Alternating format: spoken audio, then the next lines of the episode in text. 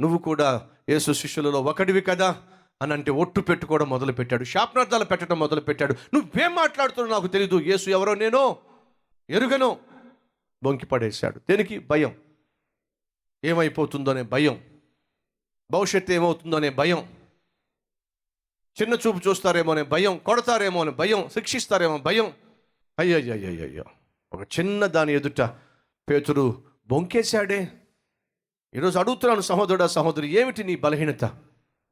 ఎన్నోసార్లు నువ్వు తప్పు చేసి ఎన్నోసార్లు నువ్వు పొరపాటు చేసి ఎన్నోసార్లు నువ్వు పాపం చేసి వెంటనే అన్న మాట ఏమిటి? చిచ్చి ఈ చిన్న పాపాన్ని కూడా నేను జయించలేకపోతున్నానే. ఈ చిన్న అలవాటును కూడా నేను జయించలేకపోతున్నానే. చిచ్చి ఎంత బలహీను నేను ఎంత బలహీను నేను? అడుగుతున్నా ఏమిటా బలహీనత? నువ్వు జయించలేని బలహీనత ఏమిటి? నువ్వు ఎదిరించలేని బలహీనత ఏమిటి? బైబిల్లో మీకు చూపించాను.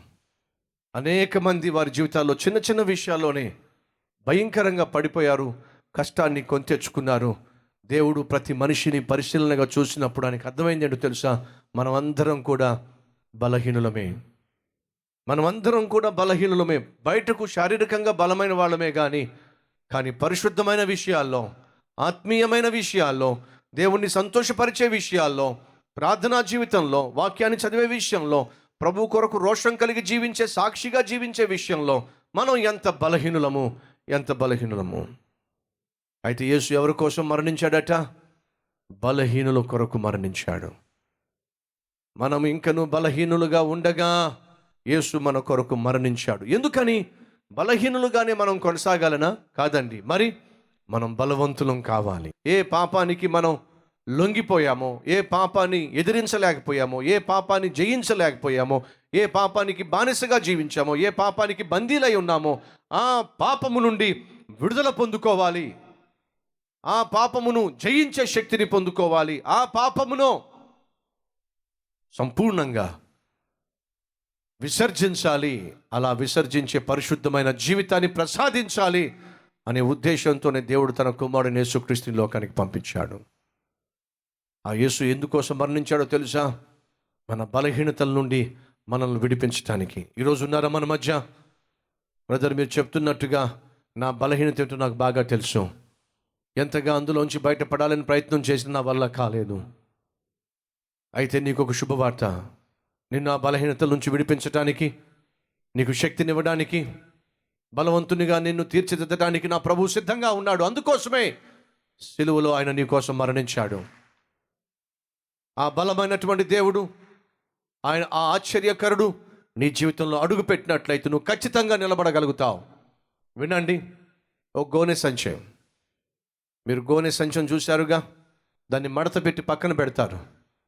కానీ అదే గోనె సంచను నిలబెట్టే ప్రయత్నం చేయండి. మీరు ఏ విధంగా నిలబెట్టే ప్రయత్నం చేసినా నిలబడదు. అది నిలబెట్టి వదిలిపెట్టని పడిపోతుంది. ఎందుకని? అది గోనె సంచయం. బలహీనం అనేది మరి ఆ గోనె సంచి నిలబడాలంటే ఏం చేయాలి? ఆ గోనె సంచి నిలబడాలి అంటే ఏం చేయాలి? ఆ గోనె సంచిలో మీరు బియ్యం పోయండి. ఆ గోనె సంచిలో మీరు ధాన్యం పోయండి.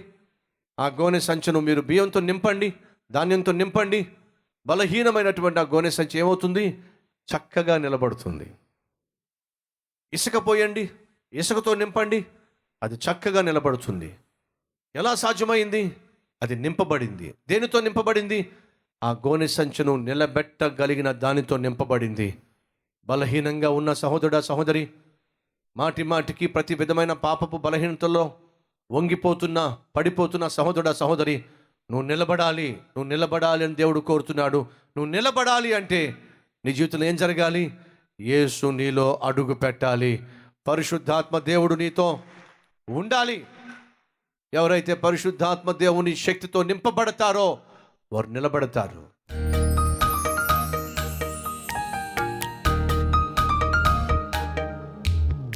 ప్రభు నేను ఎన్ని బలహీనతలు కలిగి ఉన్నానో నీకు తెలుసయ్యా ఎంత పాపిష్టి వాడినో నీకు తెలుసయ్యా నేను చేసిన పాపముల వల్ల ఎంతగా నీ కోపము రేపానో నాకు తెలుసయ్యా నన్ను క్షమించయ్యా మన్నించయ్యా నేను చేసిన పాపములో పది శాతం నా ఇంటి వారికి తెలిసిన ఇంట్లో అడుగు కూడా పెట్టినవరయ్యా నేను చేసిన పాపములలో టెన్ పర్సెంట్ నా భార్యకు తెలిసిన నా భర్తకు తెలిసిన నా ముఖం కూడా చూడరయ్యా. నా తోబుట్టువులే నన్ను చీ అంటారయ్యా. కానీ అన్నీ తెలిసి ఎలా సహిస్తున్నావో అన్నీ చూసి కూడా ఎలా భరిస్తున్నావో? అయ్యా నీ ప్రేమ గొప్పది నీ సహనము గొప్పది నీ దీర్ఘశాంతము గొప్పది. నన్ను మమ్మలను క్షమించడానికి పరలోకం నుంచి దిగి వచ్చావు నాయన. కాబట్టి నేను స్తుతిస్తున్నావు అయ్యా ఈ సమయంలో ఉన్న ఫలాన మమ్మల్ని అందరినీ కూడా మీ చేతికి అప్పగిస్తున్నా. అరికాలు మొదలుకొని నెత్తి వరకు మమ్మల్ని సంపూర్ణంగా శుద్ధి చేయండి. నీ రక్తములో మమ్మను కడిగి పవిత్రపరిచి పరిశుద్ధులుగా తీర్చి పరిశుద్ధాత్మ చేత నింపి బలమైన సాధనముగా సాక్షులుగా మమ్మను నిలబెట్టి వెనక్కి తిరిగి చూడకుండా పాపము జోలికి వెళ్ళకుండా నివాసించినట్టుగా బ్రతికే భాగ్యం మాకు దయచేయమని మన ఏసయ్య పేరట వేడుకుంటున్నాం తండ్రి. Amen.